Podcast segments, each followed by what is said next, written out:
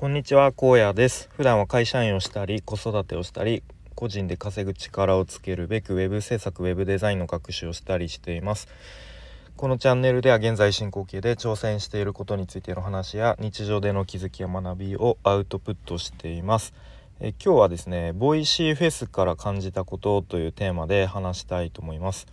えっ、とまあ、スタイフでボイシーのこと語るなよと、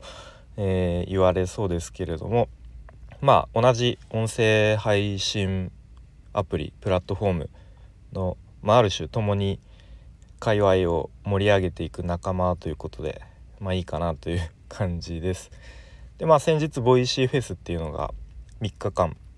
えー、あってでまあもちろんリアルタイムで全は全然聞けなかったので、まあ、ちょこちょことアーカイブで頑張って聞いてるんですけれどもでなんかその中で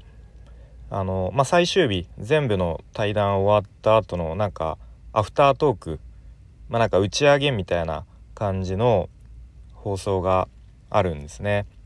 うん、でなんか社長の尾形さんがこうなんかみんなお疲れみたいな感じでこうちょっとそれぞれあのー、パーソナリティさんのもうちょっと話を聞いたりとか、うん、なんかほんとその場の空気が伝わってくるような感じの放送があってでまあそれを聞いていたら何ですかねこうなんかあいいな羨ましいなというかあなんかこういう雰囲気いいなみたいなでなんか自分も その同じ空間にいたいなみたいななんか謎の感情になりました。うん、で僕なんか中学校の頃とか高校の頃とか思い返すとなんかねイベントがすごい好きだったんですね。あの運動会とかあとなんか文化祭とか。うん、で、まあ、結構とその当日に向けて何日も前からあのクラスの、まあ、クラスで集まって、まあ、ちょっとこう夜な夜な近くの公園で練習したりとか、うん、なんかそうやってみんなでなんか一つのものを作り上げてでまあ当日終わったらなんか「お疲れ」みたいな感じで打ち上げしたりしたのを思い出した出しましたね。うん、でまあ高校生とかだとねあの当時はファミレスとかでなんか打ち上げしてた気がしますね。うん、結構迷惑な感じで やってたのを思い出しましたがなんかそんな空気感をそのなんださっきのあのなんだっけアフタートークの放送から感じて、うん、なんかすごいエネルギーあふれるこう空気感を感じたんですね。ん、であいいなこういうのってと思ってではもちろんそういうなんか表に出ていることのその裏にはなんかいろいろこうトラブルとかいろんな苦労とかうまくいかないこととか、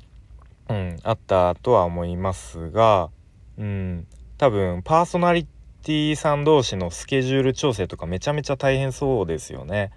うん、まあ大ほとんどのパーソナリティさんはあの社員さん運営の方にすごい協力的だと思うんですけどなんか箕輪さんとか大変そうだなとか あのまあ失礼ですけどそんな風に思ったりとか。まあそんな感じでなんかこうもうみんな大人大人の人がこんないっぱい集まってなんかまあ一つの文化祭みたいなものを Voicyフェスっていうものをみんなで作り上げて、うん、でまあその終わった直後の、まあ、ちょっとこう打ち上げ的な空気感でワイワイしてるのがなんか羨ましい羨ましいというかあなんかこういうのいいなみたいな感じで思えましたね。うん。そうそう。でなんか Voicyの社員さんもなんかこうちょこちょこ登場したりして、うん、みんなもう絶対寝ないで3日間ほぼね寝ないでやっているだろうしみんな疲れきってるだろうけどなんかその声から充実感が伝わってきてなんか自分が、まあ、20代とかもっと若い頃になんかこんな会社で働けたら 楽しかっただろうなとか、うん、勝手に想像してましたね。うん、でそうそう。でなんかそんな風にすごいパーソナリティさんと同じくらいなんか楽しそうに生き生きとしているのが伝わってくる Voicyの社員さんがいてうーんなんか自分はまあ一応同じ会社員として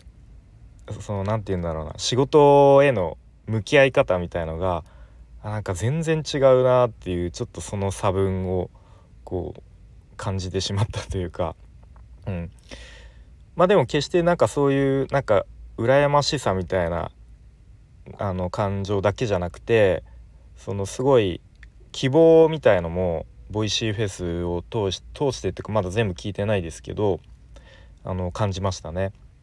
そう。で結構パース Voicyのパーソナリティの方って、まあ、40代とか50代の方も、まあ、もっと言うと60代とかもいるんですかね。すごいたくさんいてで皆さんやっぱそれぞれ輝いていて、うん、なんか前向きだったりとかこうなんかもっと日々生き生きとやっていきましょうみたいななんかそういうメッセージとかも